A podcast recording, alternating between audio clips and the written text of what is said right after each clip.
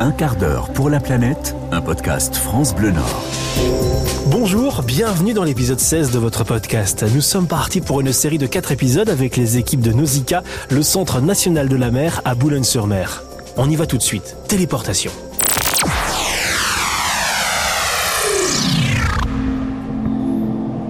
Et voilà, c'est pas mal effectivement de se retrouver directement ici à Nausicaá. L'idée dans ces épisodes et avec ces rencontres, c'est d'en savoir plus sur le fonctionnement des océans, leur rôle pour notre écosystème et notre rôle dans la dégradation de celui-ci.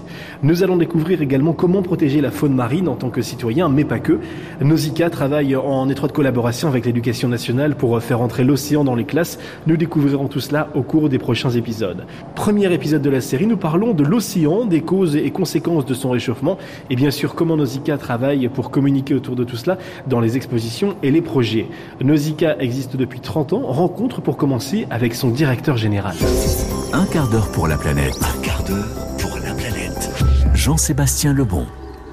Bonjour, donc je suis Christophe Sirugue, le directeur général de Nausicaá, Centre National de la Mer. Alors avec vous, on parle de, de ce centre qui est quand même historique, euh, avec une mission de protection des océans, de sensibilisation du public. Nausicaá, au quotidien, qu'est-ce que vous faites ? On essaie de concilier le plaisir d'une visite avec euh, la transformation de cette visite en une expérience, expérience qui elle-même a vocation à s'en transformer en un engagement. Et en fait, en travaillant sur ces trois dimensions-là, la qualité de la visite, le plaisir, la diversité des expositions, en travaillant sur euh, la question qui est celle de la sensibilisation, c'est-à-dire le fait que euh, les écosystèmes que nous présentons ont à la fois leur force mais aussi leur fragilité et que le geste humain a un impact sur cette fragilité.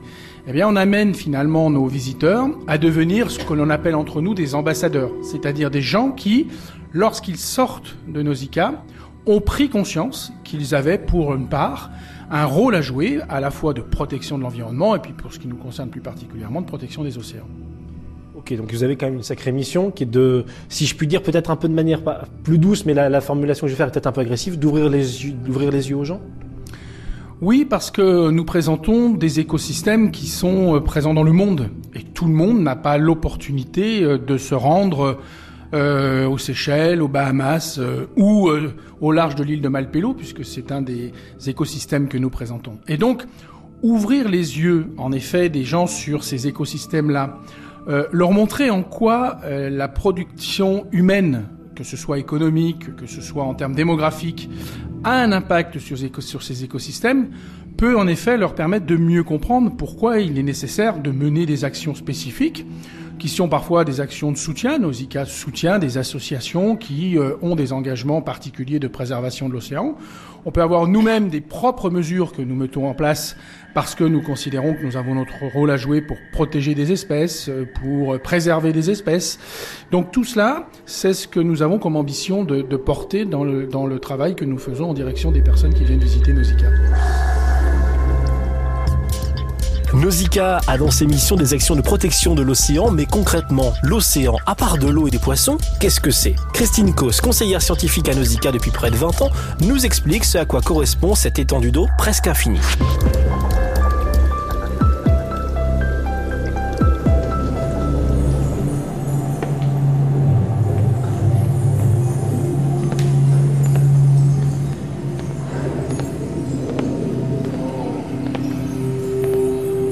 Alors, l'océan, il couvre euh, soixante et onze pour cent de la surface de la planète.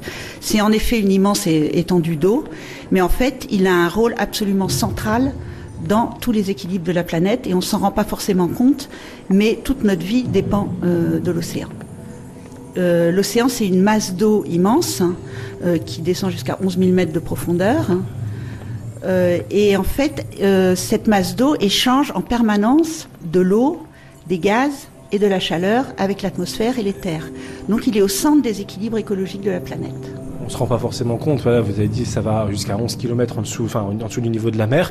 Euh, à titre de comparaison, on dit toujours que le, le, l'Amazonie est le poumon de la Terre. En fin de compte, le poumon de la Terre, c'est, ce serait l'océan ?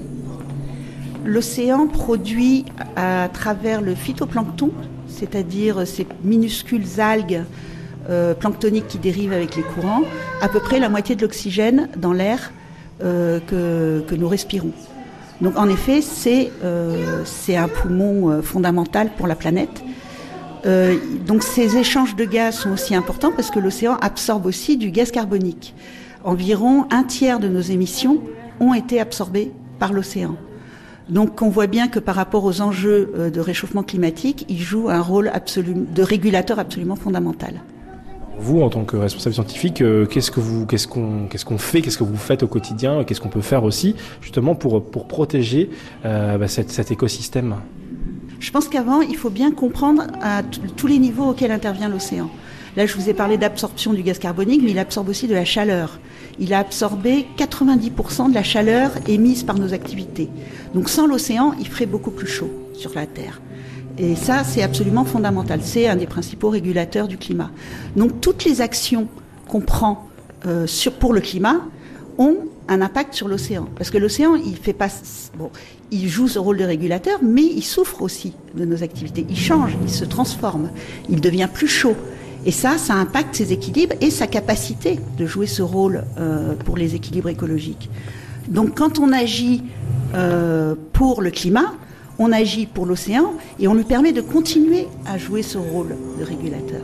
Donc ça, c'est très important. Ensuite, il y a aussi, bien sûr, toute la biodiversité qui est euh, abritée dans l'océan. Alors aujourd'hui, on a identifié environ trois cent mille espèces, mais les scientifiques pensent qu'il pourrait y en avoir entre un million et dix millions. Donc il y a encore beaucoup de choses qu'on ne connaît pas, qu'on ne sait pas. Et cette biodiversité, elle est très importante. On a déjà parlé du plancton donc, et de son rôle, mais il y a aussi euh, tous les animaux dont on dépend euh, pour la pêche, pour le tourisme. Euh, donc tout ça, euh, on dépend de, de cette vie océanique pour euh, avoir une planète en bonne santé. Un quart d'heure pour la planète.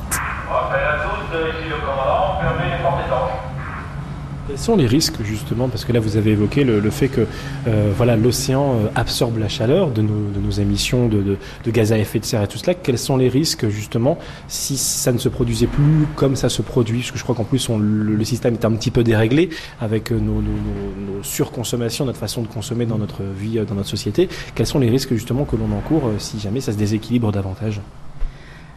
Quand l'océan se réchauffe, et aujourd'hui on constate qu'il s'est réchauffé pas seulement en, surfa- en surface, mais aussi jusqu'aux plus grandes profondeurs, euh, l'eau se dilate, le, le volume augmente. Quand vous faites chauffer de l'eau, euh, son volume augmente, et du coup on a ce phénomène d'élévation du niveau de la mer, qui n'est pas seulement dû à la fonte des glaces, mais bien à cette dilatation euh, des eaux de mer. Donc ça, c'est un risque évident pour toutes les populations littorales.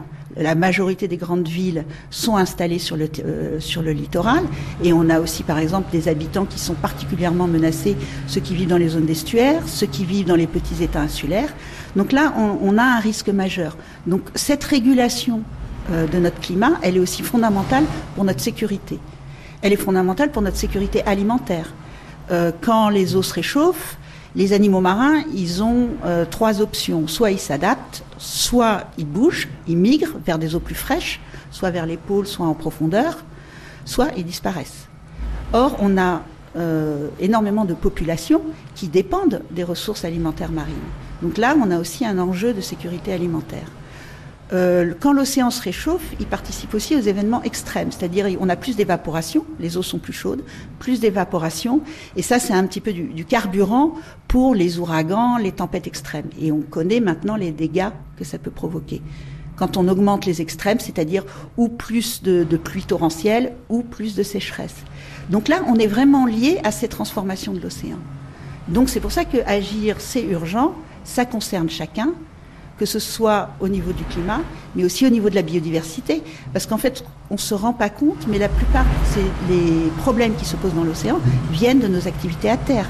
Les polluants passent euh, par les rivières, et cetera, et gagnent la mer, aussi par l'atmosphère. Euh, les polluants qui sont émis par les usines sont emportés par les vents et peuvent finir en mer.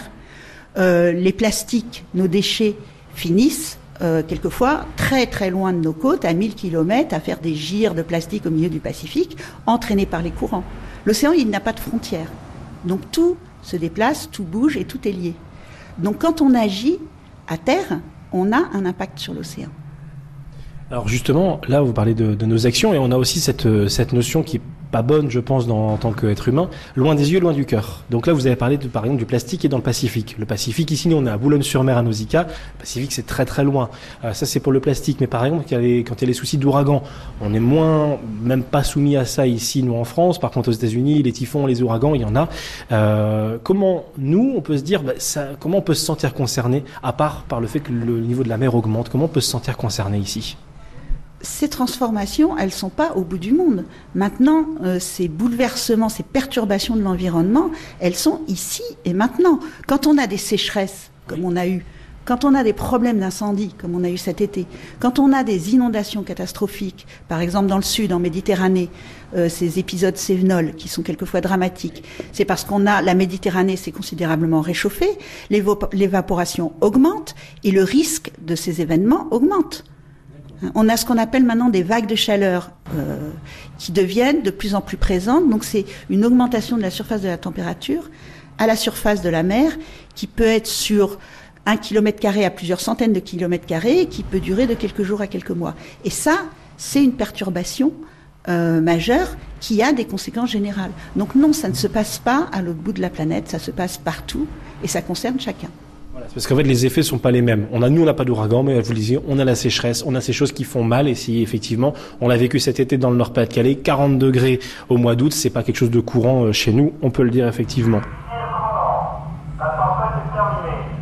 Merci d'évacuer rapidement la passerelle afin de poursuivre votre visite. This is the speaking. The storm over. You may now leave the bridge and continue your visit.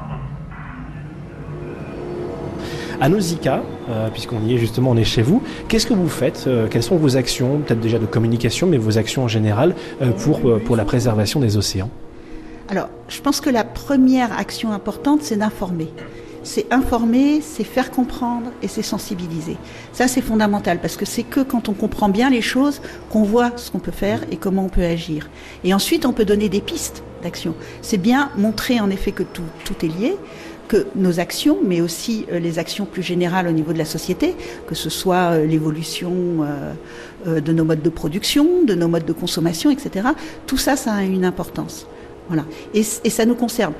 Par exemple, la haute mer. La haute mer, c'est ce qui est loin des côtes, à partir, c'est ce qu'on appelle les eaux internationales. Ça n'appartient à aucun pays. Ce sont des c'est sous euh, mandat international. Il y a une responsabilité humaine. Mais il y a une responsabilité collective. Et en fait, la haute mer, c'est immense. Et, euh, et c'est fondamental. Mais si on ne fait pas comprendre l'importance que ça peut avoir, euh, par exemple, nous, on consomme tous de l'énergie, on consomme tous des, des biens de consommation qui ont, pour quatre-vingt-dix pour cent, ont traversé les mers sur des cargos. Euh, on utilise tous Internet, c'est des câbles sous-marins. Donc tout ça, ça a un pan océanique. Et c'est bien d'essayer de le faire comprendre parce que souvent on oublie l'océan. On pense aux forêts, on pense à la terre et on ne pense pas à l'océan. Et après, on peut donner des pistes d'action, de mobilisation à travers nos expositions, soutenir des actions de conservation. Euh, donc il y a plein de, de moyens différents, en fait, euh, d'agir. Mais il faut d'abord, pour être concerné, il faut d'abord comprendre ce qui se passe. Comment on peut comprendre? Est-ce qu'il y a une prise de conscience qui se fait? Par exemple, vous, en tant qu'expert scientifique, vous avez les faits. Vous les avez, euh, voilà, c'est un fait, on ne peut pas le, le, le renier. Comment vous faites? Comment se passe la prise de conscience, justement? Ce que je pense, c'est que les gens prennent conscience qu'il y a des changements majeurs. Euh, on ne comprend pas toujours exactement pourquoi et qu'est-ce que ça implique. Euh, il faut bien comprendre que maintenant, il, on a aussi des tas de possibilités de s'adapter à ces changements. Il y a des changements en cours, il y a beaucoup de choses à faire, on peut s'adapter et voilà. C'est, c'est permettre d'anticiper ces changements et de voir comment on peut vivre avec qui va nous permettre de vivre mieux. Ces changements, ces évolutions, ces nécessités que nous avons de nous adapter aux changements climatiques et aux conséquences du réchauffement des océans pour les animaux mais aussi pour nous sont expliquées dans les expositions de Nausicaá. Je vous propose de rencontrer Florence Blond, directrice des projets et des expositions à Nausicaá pour en savoir plus sur ce qui vous attend à Boulogne-sur-Mer. Un quart d'heure pour la planète. Alors, les expositions de Nausicaá, elles sont organisées autour de trois thèmes.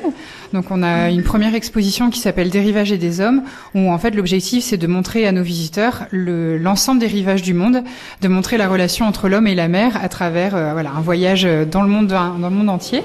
On a une deuxième exposition qui s'appelle « Dans l'œil du climat », où là, on explique l'impact du changement climatique et comment l'homme peut s'adapter, peut continuer à vivre malgré les modifications et les bouleversements qu'il subit au quotidien.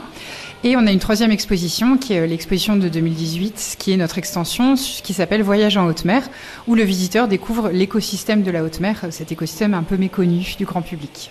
Il y a aussi, euh, si je dis pas de bêtises, la, la, la, l'animation en réalité augmentée. Ça appartient de vos temps forts maintenant de, des expositions et des animations euh, à Nausicaá.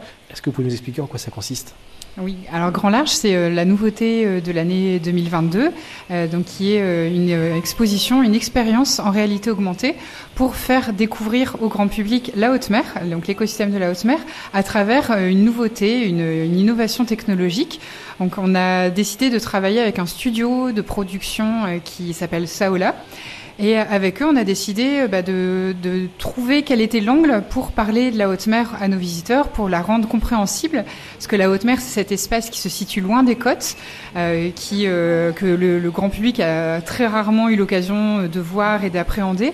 Et donc, on s'est dit, bah, la réalité augmentée peut nous permettre d'aborder ce sujet et de faire découvrir aux visiteurs les habitants de la haute mer et les faire euh, voilà, aller à la rencontre des, des animaux qu'ils, n'ont, qu'ils n'auront jamais l'occasion de voir. Comment elle se déroule cette animation ? Est-ce qu'on est devant la, la grande baie de l'aquarium à Nausicaá ? C'est un petit peu le, le, le moment phare de, de, de la visite. Euh, on a un casque sur la tête, on découvre les animaux, les informations, on est guidé sur plusieurs langues, si je dis pas de bêtises aussi. Hein. Oui, oui, tout à fait. Donc, en fait, Grand Large, c'est, euh, donc, c'est une expérience qui dure dix minutes. Donc, les visiteurs, quand ils arrivent devant la Grande Baie, il y a forcément ce spectacle magnifique. Et on voulait utiliser la Grande Baie, qui est cette énorme vitre euh, de vingt mètres sur cinq, comme surface pour de la réalité augmentée. C'est-à-dire qu'on utilise le grand bassin pour euh, rajouter de l'information euh, grâce au casque de réalité augmentée. Et donc, les visiteurs arrivent, euh, ils vont s'installer sur les deux derniers rangs euh, de, de, devant le grand bassin. On les équipe de casques euh, HoloLens. Donc c'est des casques vraiment ultra technologiques et euh, pendant dix minutes il y a une histoire qui va leur être racontée et euh, il y a des images qui vont venir s'imprimer en, en, en surimpression sur leur rétine. Donc les visiteurs vont continuer à voir le spectacle de la Grande Baie, de voir les animaux euh, réels et il va y avoir des animaux euh, en virtuel qui vont apparaître et une histoire qui va leur raconter euh, voilà, les enjeux de la haute mer, les habitants, euh, découvrir et leur donner envie de protéger cet écosystème. Euh, parce que c'est vraiment, nous, notre mission à Nausicaá, c'est de sensibiliser pour que les visiteurs derrière euh, aient envie d'agir. Je crois qu'il y a le petit plus, c'est que la voix française, c'est la voix française de Leonardo DiCaprio, je crois. Tout à fait. Le, le, la voix française, la, la doublure, c'est euh, le doubleur officiel de Leonardo DiCaprio. Donc ça participe aussi euh, à emmener le visiteur dans une histoire.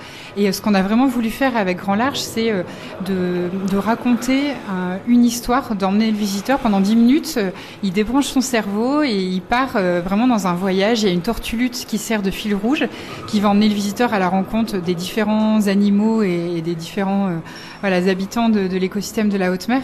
Et euh, le rendu est, est magique et euh, le Grand Large existe en français et en anglais, ce qui permet aussi de pouvoir présenter l'expérience à, à tous nos touristes étrangers.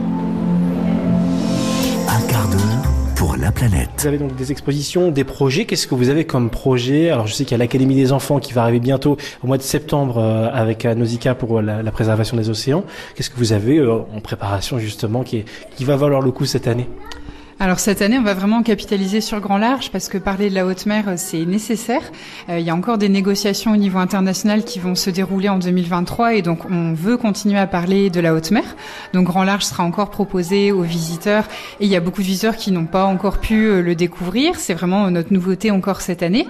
Et on est en train de travailler sur tous nos gros projets d'exposition pour deux mille vingt-quatre avec un gros chantier qui s'appelle le chantier tropical. On, on est en train de, de, voilà, de rénover complètement l'espace tropical avec euh, des nouvelles espèces et avec toute la scénographie qui va être faite. Donc on travaille sur un nouveau parcours avec un, des parcours pour les enfants, avec euh, voilà, des, des nouveaux écosystèmes à montrer. Donc c'est un, un gros travail pour les équipes, que ce soit aquariologie, exposition et technique. Qu'est-ce qui vous anime le plus dans ce que vous faites ? Parce que voilà, vous avez les expositions, les projets, plein de choses à faire, des, des choses de grande envergure à faire. Qu'est-ce qui vous anime le plus dans, dans, ce tra- dans le travail que vous faites ? bah, au quotidien, moi, ce qui me plaît le plus, c'est de, de pouvoir euh, avoir un impact sur nos visiteurs. Euh, c'est vraiment, moi, je suis rentrée à Nausicaá parce que je, je voulais pouvoir agir sur les océans, pouvoir aider à préserver les océans. Et Nausicaá euh, permet tout ça. Par les expositions, bah, on est sensibilisé, on est émerveillé, on comprend euh, tous les enjeux des océans. Et donc derrière, bah, c'est aussi euh, avoir envie de protéger cet écosystème fragile. Et c'est aussi, euh, à travers tous les projets, toutes nos activités, donner des pistes pour le grand public, parce que c'est c'est c'est, c'est trop facile de dire aux visiteurs, bah voilà, maintenant agissez pour l'océan. Il faut leur dire comment on peut faire. Et donc Nausicaá, tout, au quotidien, œuvre à donner des pistes d'action. Euh, par exemple, sur la consommation durable des produits de la mer, bah, de savoir euh, quels poissons on peut continuer à consommer, euh, quelles espèces on peut découvrir, euh, quelles sont les espèces qui se portent bien et qu'on peut qu'on peut continuer à manger. Donc c'est d'apporter voilà des des, des pistes via le programme Mister Goodfish.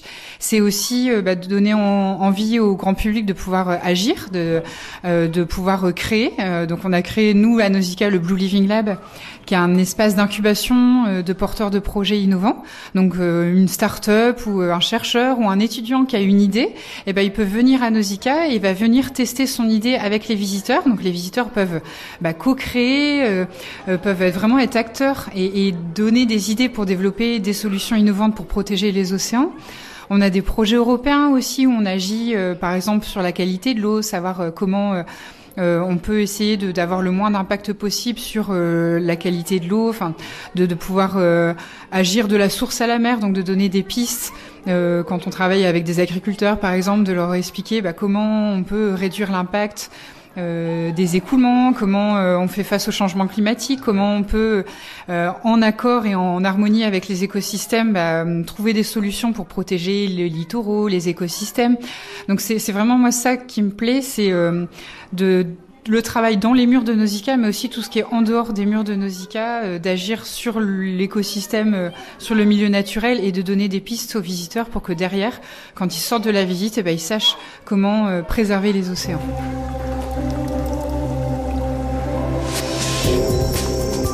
Préserver les océans. Cette grande mission de Nausicaá depuis trente ans, ce n'est pas la seule mission. Dans le prochain épisode, nous évoquerons les actions de conservation des espèces et nous découvrirons les métiers liés à l'aquariologie, c'est-à-dire les métiers qui encadrent les animaux présents à Nausicaá, et vous entendrez que nous avons un rôle, nous citoyens, dans la préservation des espèces marines.